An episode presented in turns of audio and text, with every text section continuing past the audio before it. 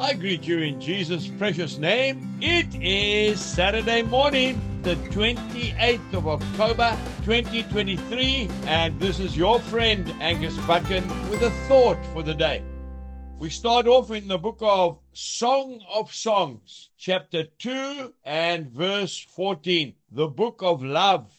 O my dove, in the clefts of the rock, in the secret places of the cliff, let me see your face, let me hear your voice, for your voice is sweet and your face is lovely. Let me go just back a little bit to verse 10. My beloved spoke and said to me, Rise up, my love, my fair one, and come away. What beautiful words. Then we go to Psalm 35 and verse 9.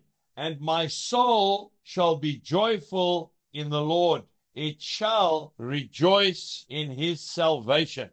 Do not become so busy, so very busy, that we neglect our first love. You know, people come to see me from time to time because they have problems with their marriage. And I sit down and I ask them, is there a third party? Is there somebody else that's getting involved in your marriage? And they say, no. And I say, what is the problem? They say, we want to get divorced because we don't have anything in common anymore. So sad. What happened to your first love? You neglected it because of the busy schedule that you have. And you know, the excuse that many of us use, us men, is that I was so busy working for my family. Come on now, guys. Let's get real. For a lot of us, it was for our own ego. We were building our own empire and it cost us our marriage. Don't go there. Revelation chapter 2 and verse 4. The Lord says, I have this against you. You have forsaken your first love. Now that is tragic. It must not happen. That's exactly what the devil wants to do.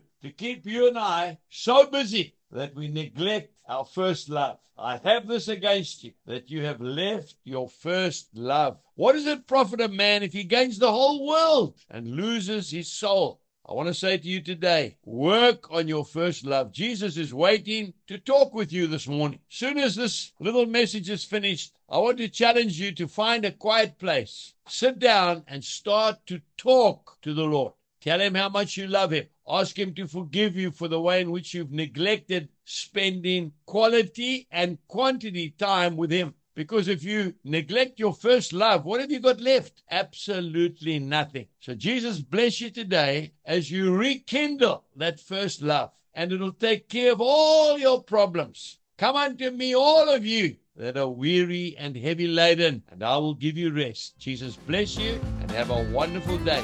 Goodbye.